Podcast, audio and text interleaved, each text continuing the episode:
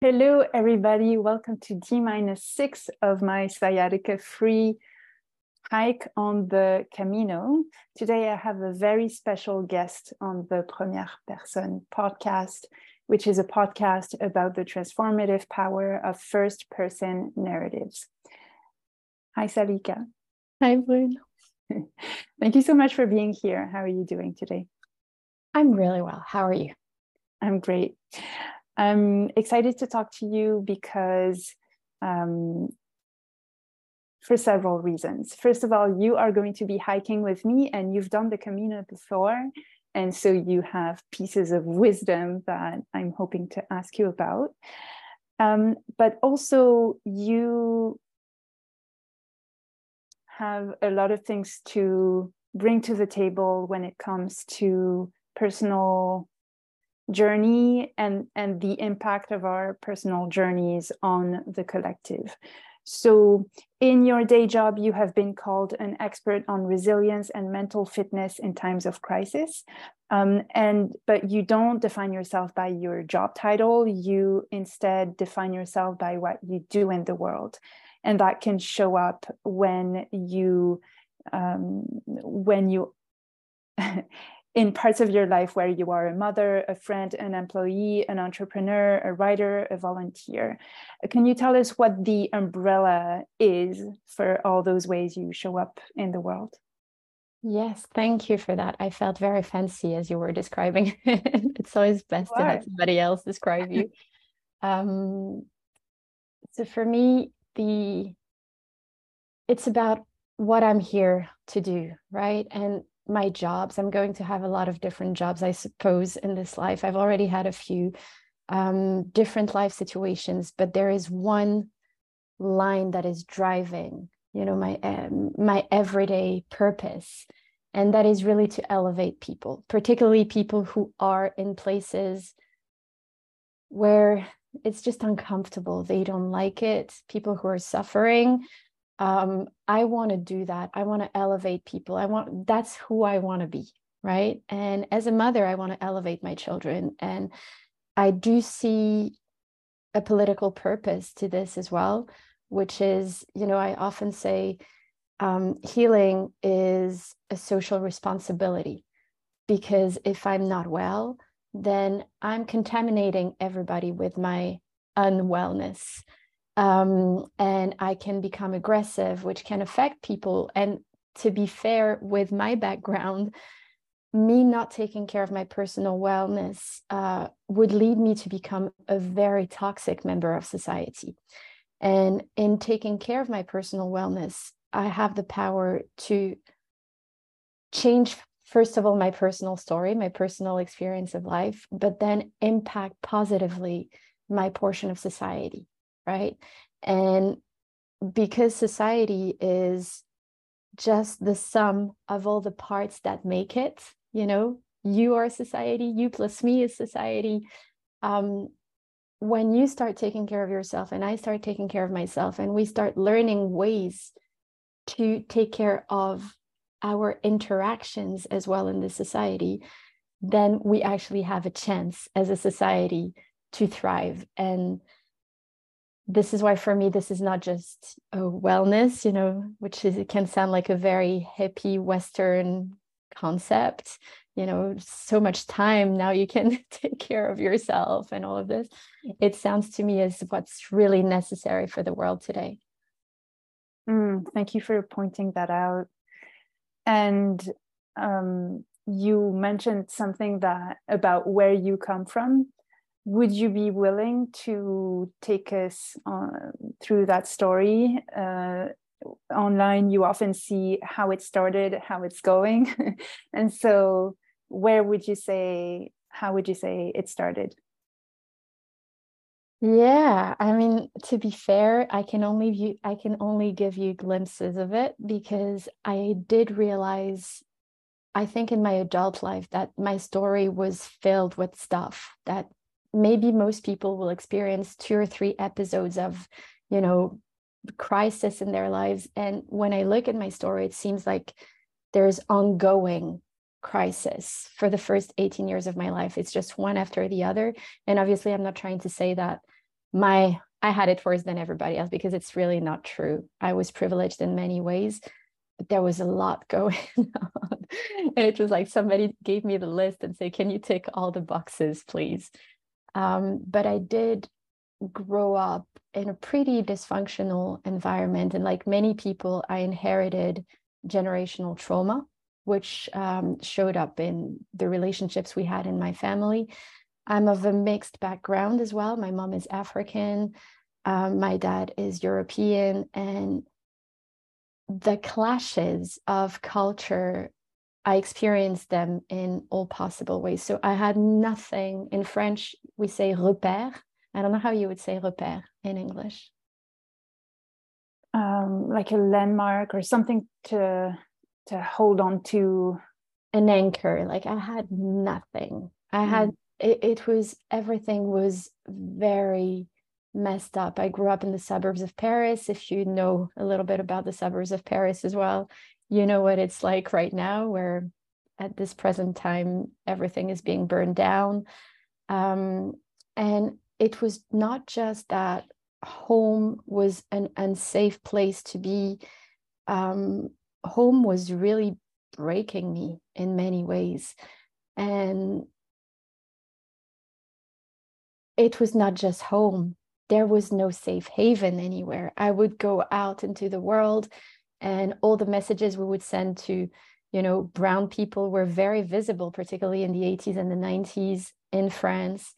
Um, so I grew up with this whole understanding that I was inferior, that I was something laughable, um, and that pretty much my options in life were to become a drug dealer or some sort of you know social work for a social worker in many ways so this was the context i grew up in and by the time i was 9 years old i was suicidal right so i was already contemplating suicide and actually trying to take action towards suicide at 9 years old and many times after and um, fell into drug addiction. Uh, ended up, you know, in a hospital because they were they thought I was too dangerous for my own life when I was 14, and just you know with all the eating disorders like you name it. I, I remember going to a psychiatrist when i was um, 23 24 and the man saying can you please tick all the boxes where you feel uh, you have an issue. And he looked at the sheet and he was like this is ridiculous. Like this is it's way too much. And i was also neurodivergent so there was a lot going on um, partly living at one point in sarajevo post-war sarajevo you name it. Like if you're trying to decorate the history there was a lot to to build on. And what I remember feeling more than anything in my youth was there is something called happiness. It's not for people like me. I can see, I can see it on TV. I can see some people having it really good. And I was so convinced that it was not for people like me. I could never escape that fatality of crisis that was just following me everywhere around. And I'm talking about, you know, this story lightly because it's my story and I've digested it multiple times sexual abuse, you know, you name it. And the reality is that in my youth, I remember feeling such a big void inside myself, consuming me, feeling like it was so excruciatingly painful to be alive that all I wanted was to just go home. I had this idea that there was a home and it was not here, you know. And I just wanted to go home. I was tired of it all. And the pain was the pain was huge. And I think one one of the things that was really difficult was feeling like this, but growing up in an environment that kind of confirms the way you're feeling instead of telling you no it's okay look at it look you know there are brighter days coming. I would look around and it's like there are no fucking brighter days. Everything's going to be terrible. Like my best shot at life is to be you know drinking beer in front of a school at four o'clock in the afternoon in the middle of my 40s, trying to have teenage friends who want to get high. you know, I thought like that's the best case scenario. And for a lot of my friends, you know, they went through that. They went to prison, they died. That was kind of the path. This is what's available to you. So that was the the reality I had to deal with. Can you recall a moment that set you on a better path? Yeah, it's very, very clear. So on my 18th birthday, um, I was, it was the 2nd of April, 2005. It's a very, very big day for me because I woke up that day and what I felt was there is actually no way out. I cannot escape this. And I am now convinced that I want to die. And the certainty that I had that day that I wanted to die um, changed everything for me. And by the way, this is not a call out for such thoughts, right? If anyone is listening to this and is, you know, please seek help, please seek help. But the message is that for me, the second I put things into that level of seriousness, I started looking at the world as if I was saying goodbye to the world.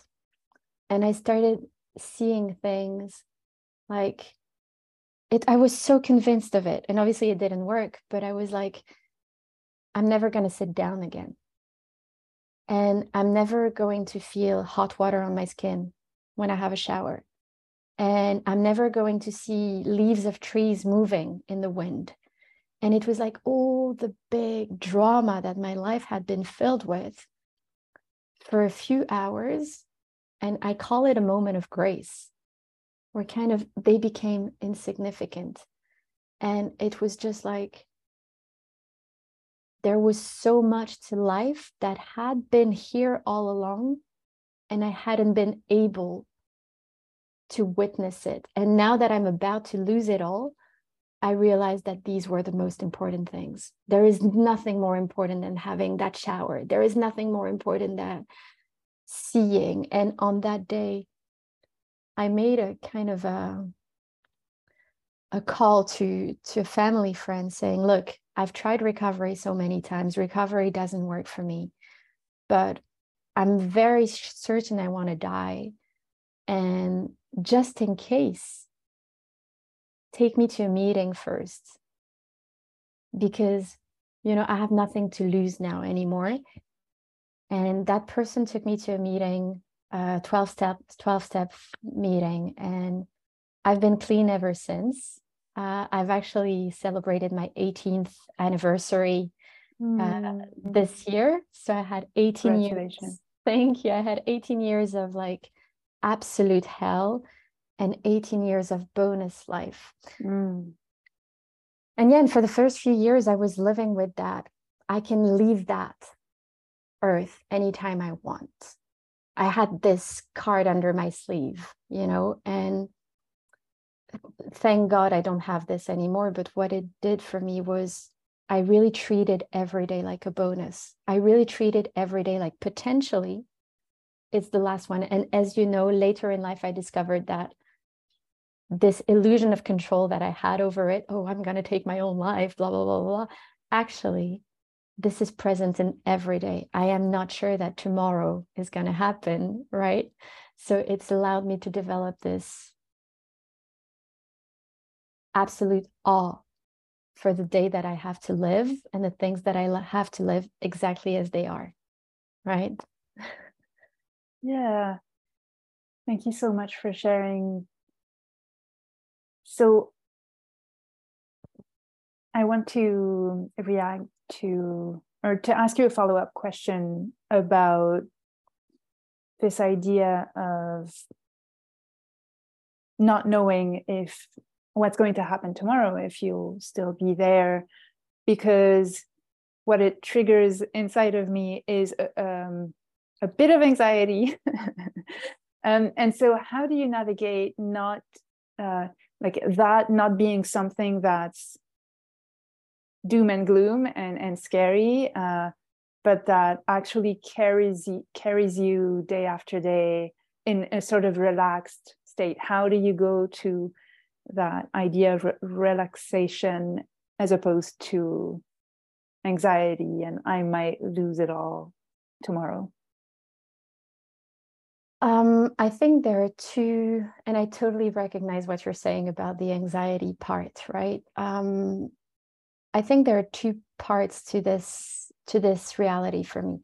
One is in many ways I can be very rational, right? And for me, it's like if I only have one candy left in my pack of candy, you know, I can only savor it well if I savor it fully. If I'm savoring it with the anxiety that there is no more candy to eat, then I'm not actually savoring that last candy, right?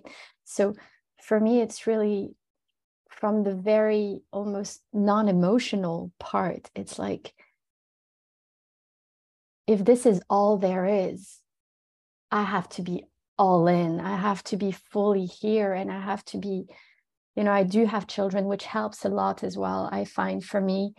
Um, because I look at them and I'm like, if this is my last day with my children, I have to, you know, take in that moment, that essence that it's so beautiful, you know. I, I I connect with the beauty that is available at hand rather than all the things I may lose, which I'm not enjoying anyway. You know, I think all these things, they are things that are anxiety provoking because they're all in the mind level. And I'm kind of coming back into what's real, what's here and now. And mm. What's here and now is sitting is incredible, wearing pajama is incredible. Um, and the other thing is that I am convinced that, you know, as I said before, and it can sound a little bit crazy, but I am convinced that this is not my home. I am convinced that I came here to experience this human life and that wherever I'm going next is awesome. So I don't have that fear of death. You know, I actually think death is probably a good thing you know i'm i'm not saying i'm looking forward to it but i'm i've made peace with the idea that there is something after right so for me it's like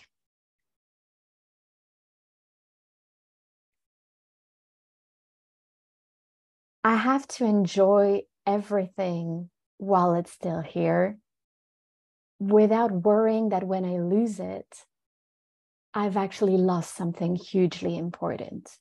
It kind of deflected the importance of it while at the same time making it the most important thing. I don't know if it makes sense. It's kind of contradictory. It does. It does make sense. Uh, thank you. And so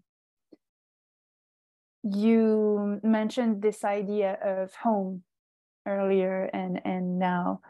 Um, and so I wanted to ask you about that because it seems like one way you have already found a home is through the work that you do in the world and again or more like the way you show up in the world. And so what prompted you to want to help other people and to make that your what it what it looks like it is your mission in life I feel like here again, I can tell you two different things. I can tell you the honest answer, which is an answer I'm shy about, and I don't share too much, but I think I will, you know, because why not?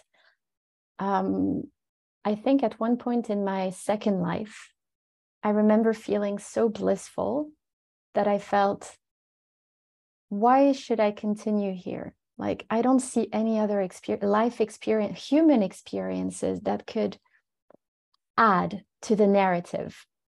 You know like i'm here. Am i just going to wait until time it nothing makes much sense.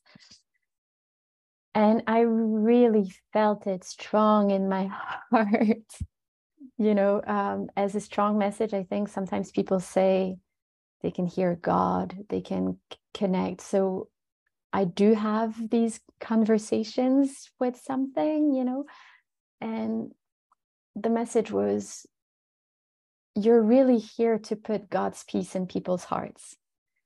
And for me, I heard that and it made extreme sense because what I was lacking my first life was that peace, which I called God's peace, which kind of landed after. And after I found it, I felt like that level of peace, if only people knew that. And I connect in my sensitivity very much to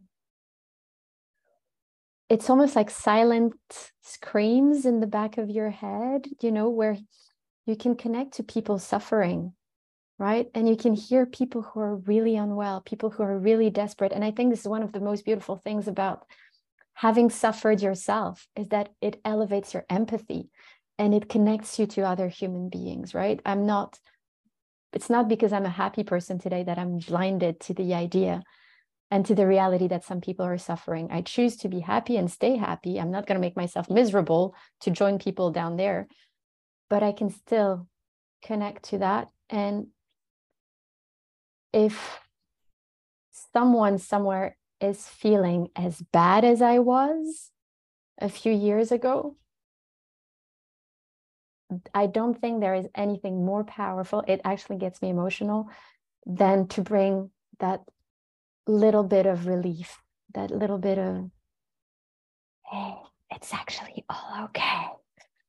You know? Um, so that's what I want to do. And I don't know you, I don't know other people. I've been very blessed in my life to tick a lot of the boxes I wanted to tick you know i trained myself like how do you make your vision how do you go after what you want like this is what i'm all about live you know now that you're sitting at the table you have to play and i play and i play and i play and i see that yeah you can achieve a lot of things you can live a lot of those things bucket list moments and like i said before i don't think those experiences are transcending. You know i think they're great experiences but it's not like oh i want to live forever. So that you know i think it kind of gets us to oh now uh, people for example who have this with money i want to be a millionaire. Oh now i want to be a billionaire. Oh now i want to you know. I don't really have this. And what i discovered is that nothing gives me more joy i had to really sit down by the way to discover this about myself I had to really sit down and ask myself a lot of questions and I realized that nothing gives me more joy than soothing a pain point in somebody else's life. Like someone who's hungry, you give them a sandwich.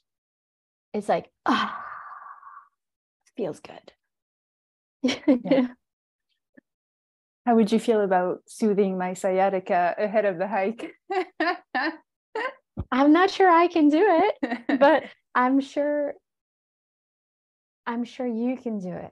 And what I'm sure of as well is that nothing is in our lives without meaning our purpose, even when things are difficult or ugly. Um, there is something there, right? And I know you know that. Yeah. Thank you. Um, I want to take us to maybe um, I want us to ground this conversation in geography, uh, in a, a, land, a territory. You and I are both in Europe right now. Um, today, just today, you arrived in, in Malaga, in Spain. I am currently living in Brussels. And in six days from today, we will meet um, in the south of France near the well, in the Pyrenees, uh, where we will start the hike and go into Spain. You have done the Camino before. Um, can you tell us a bit about that? How many times? Why did you do it? And maybe how it's been for you?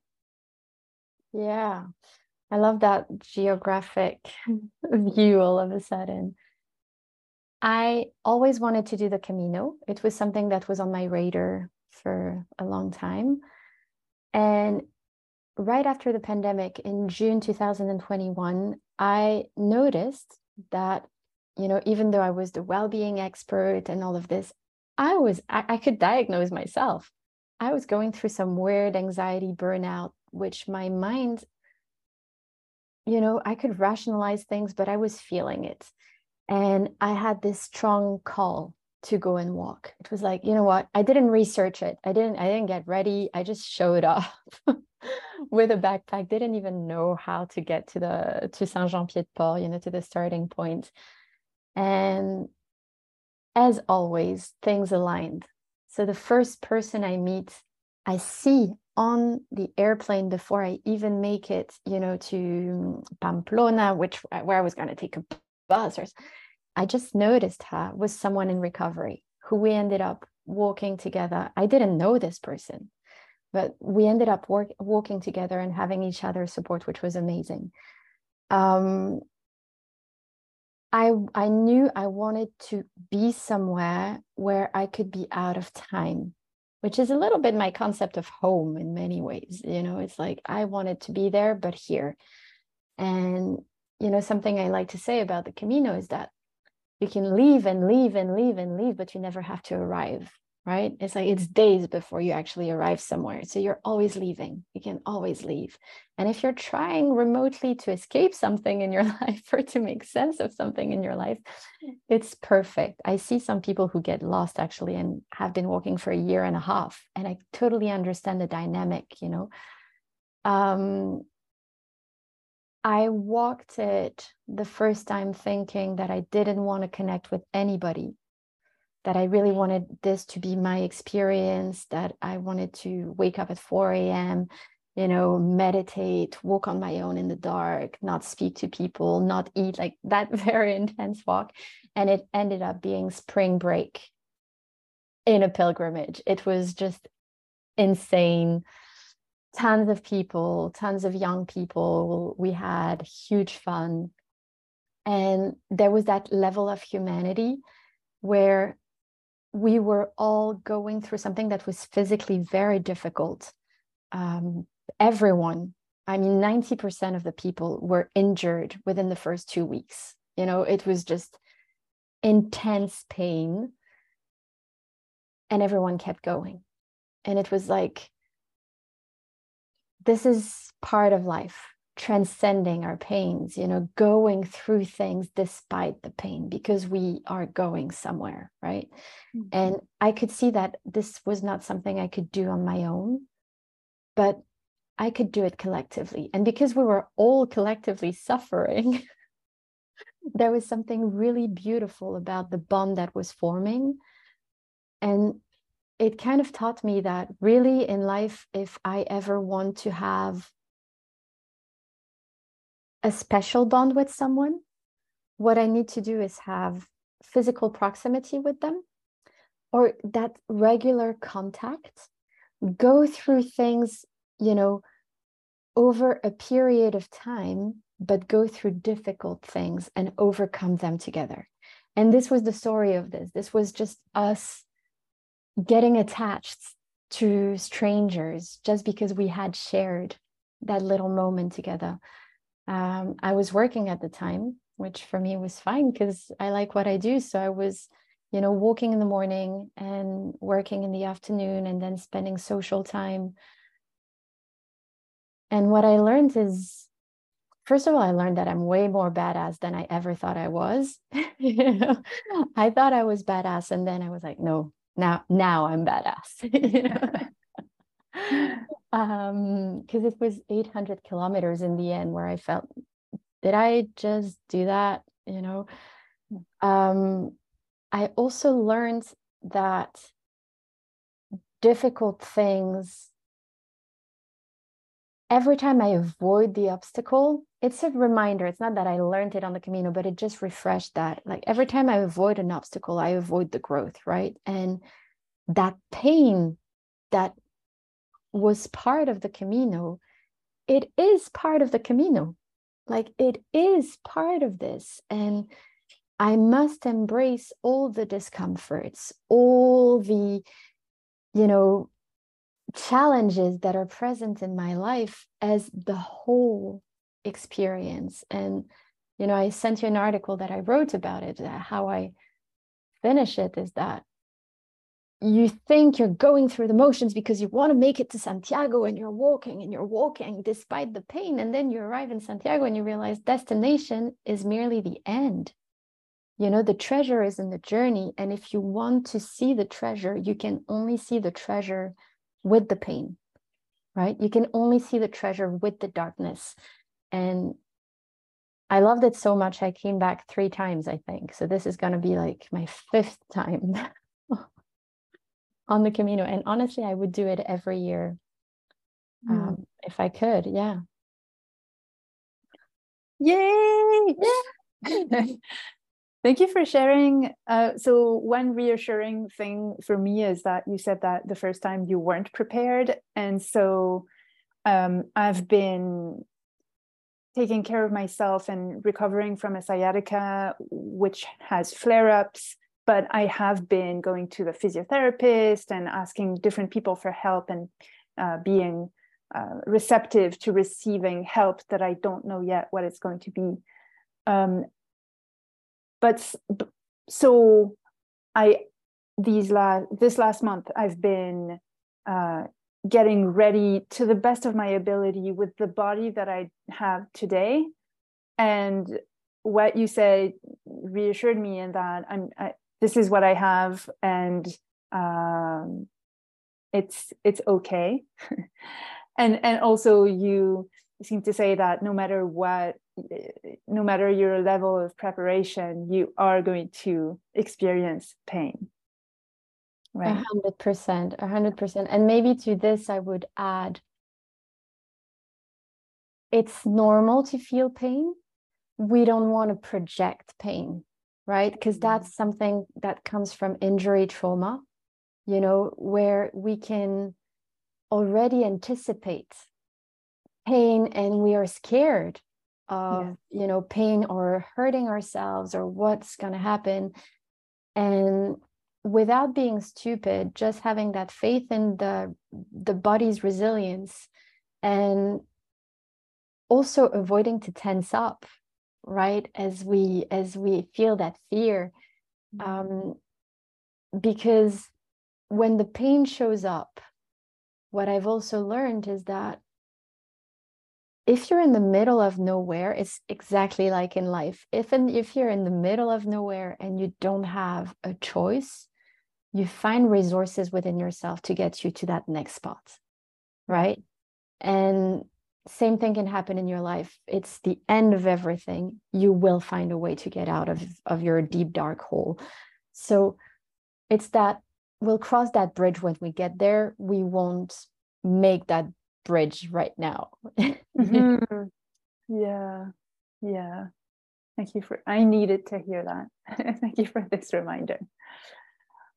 So let me just check the time. Okay. So maybe to finish things up, uh, I wanted to ask you, and you can take that anywhere you'd like, but I know you have been working and are going to keep working with athletes. And so, would you like to tell us about that? What maybe are a couple of lessons that you have learned from coaching athletes? Um, or you can take it another way which is the mental athlete in which case tell us what that is and yeah what does that bring up for you? Thank you. I think um, the athlete's journey is really interesting to observe because it makes things clearer for us processes clearer that we're actually all experiencing right? It's just much clearer to look at an athlete right? Because it's immediate cause and effect. If an athlete goes on the field thinking about, you know, all the stressors and all the fears, the athlete is going to mess up for sure, right? And the same way, we cannot show up in life or in a relationship, a romantic relationship, with all our fears and negative projections. But I think in our normal lives, um, we don't see the immediate repercussions of the things we do. Um, in contrast, athletes have successful athletes have to be really much uh, on top of their mind habits, right? Their mental habits. So, what I discovered is that, you know, there is a lot that we can take from, you know, athletic training and bring to our normal lives, which is something that a lot of people already know and explore. But the mental athlete, as you as you talk about, is something that I developed when I was thinking all day long. The one thing that we do is think. And it's so present that we're not even aware we're thinking. But there are no idle thoughts. You know, every thought we have has an impact even if it's just on us, that emotional reaction we have to the thought, right? And that emotional state is going to impact and influence the way we behave, the way we smile to the person, the way we interpret a situation. It's like everything is connected, right? And to really become disciplined about how we use our minds, I think is a big, big, big, big key to freedom. Because what I observe right now, and I'm, I'm sorry, I'm not really talking about the whole athletic sports thing. Oh, good. But what I really um, notice and what makes me sad is that most people are their own enemies and we're constantly projecting external enemies. It's like oh my environment is my enemy. Like the system is my enemy or it's this it's that. And if you could just take a few steps back and notice how you respond to the barriers that are here. And this kind of goes back to this whole political purpose and my own story you know? Yes i grew up in a fucked up environment. Sorry for swearing Oh, yeah, yes, I grew up um, with, you know, the odds were against me. But then every time I just allowed, I was the effect of that cause. I played alongside that environment to destroy myself. You know what I mean? We were accomplices in the process. And I think it happens for a lot of people, particularly people who are not in privileged situations. Uh, you see privilege however you want to understand it. We can end up unwillingly contributing to our own destruction because we're not paying attention to what's going on in our mind. And I think the first step to me, myself, going, whoa, whoa, whoa, whoa, whoa, whoa, whoa, is to take a step back and start working on my mind, right? And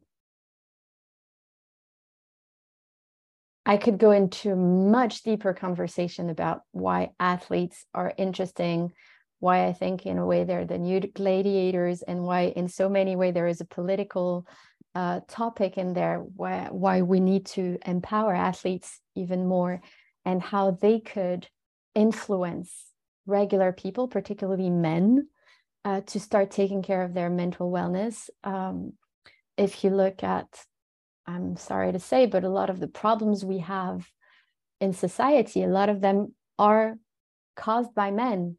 You know, uh, when you talk, when you look at violence, when you look at things, if we look at uh, data, a lot of those things are initiated by men and i'm not trying to say to, to be sexist in any way but i think that women have a more a, a bigger inclination to work toward and bigger incline to work on themselves. And men are still not all of them but just as a generalization it's still harder. And i think there is a huge power in highlighting the fact that all these athletes that are adored, you know, by millions of men. First and foremost, they're mental athletes, right? And this can actually inspire other men to maybe do the work. Sorry, I went into a long so good. all of my master plan. yeah and uh, yeah inspire other men and women and and non-binary folks and oh yeah anywhere on the spectrum. Um okay i actually have one last question. I'm being selfish because but yes and no because um, the reason why i want to ask you this question is because i think it's a topic that is not discussed enough or not well known enough, and that it could be useful to some of our listeners. Um, you mentioned earlier in the conversation that you are neurodivergent, and I wanted to know what that means for you. Yes. Um, it's funny because it's one of those things that I will talk casually about with my friends or with my family, but that I normally don't, even at work, I don't really talk about it and I think this is simply because of the stigma, right? And I really um, internalized that stigma until very late in life. Um, and for me, I was diagnosed with something, it's still very hard for me to say it.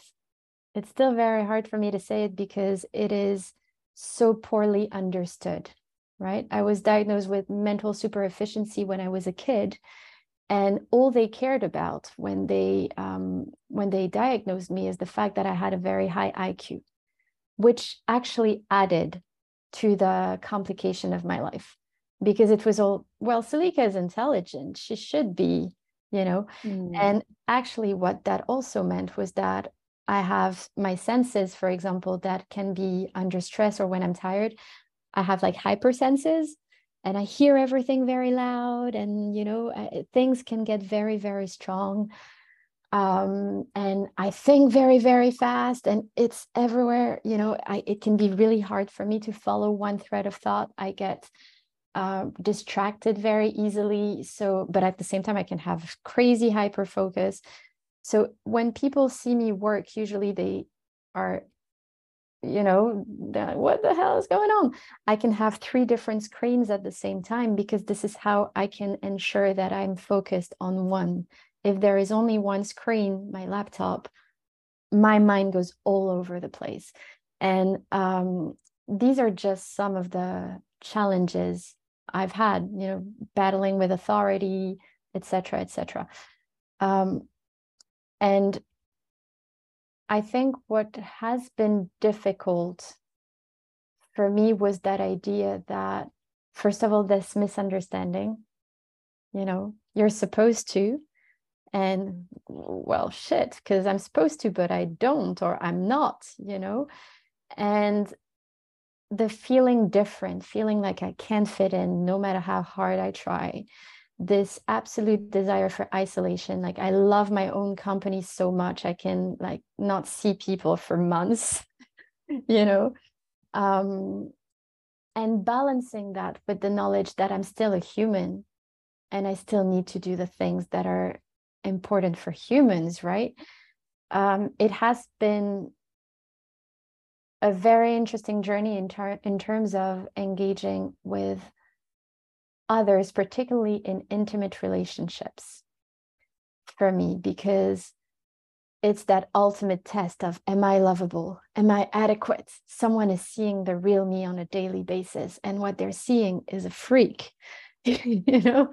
And um, what has been absolutely a blessing for me uh, is that last year my son was diagnosed with the same thing. And I had noticed a few things, you know, I love my son to the moon and he's obviously like this is one of the things like one of the criteria is that he is really intelligent and then he will have all these things like to call him no matter how many times you call him you're in front of him he can't hear you you know mm-hmm. he's in a different bubble um, and he was having challenges in school uh, not for school but for behavior because he would basically call out the teachers on their bullshit.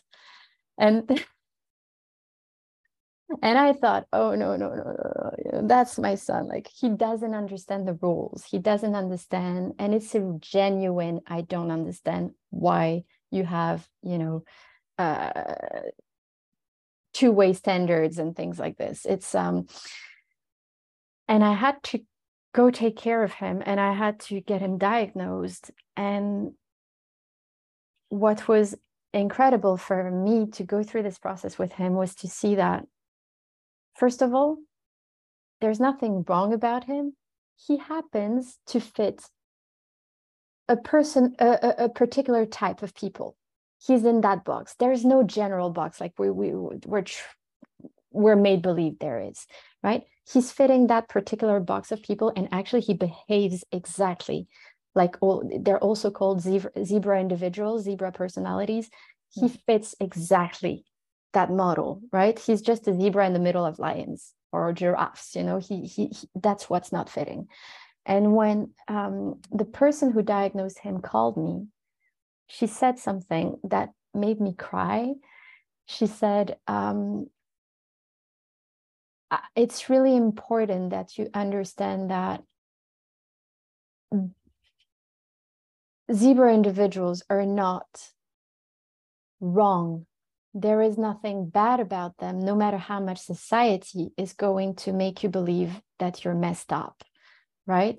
And she said, actually, with the right environment and the right level of love and care, the world needs people like your mm. son she didn't really know I was too. And she was like, yeah. the world needs people like your son because they can bring solutions to problems that others are not seeing. And first of all, this has just joined my son and me into this, mm. you know, intimacy you know companionship like we have something that is very particular we understand each other at a different level but also for myself, it has brought me all the love and gentleness and care that no adult was able to give me when I was a child, right? When I was a child and I was just seeing everything that was wrong about my environment and society, and oh, there are no options, and I just want to go home, and oh, let me get high because then I'm half paralyzed, and then I don't have to think anymore. All I ever heard was Salika is very difficult right? And I was able to go back and think, Salika, you were a zebra in the middle of lions, you know? And I'm sorry, I love you, you're awesome. And now it's time to be your biggest freak out in the world. And by the way, all my freakness is out in the world right now. I'm letting loose, I'm just out.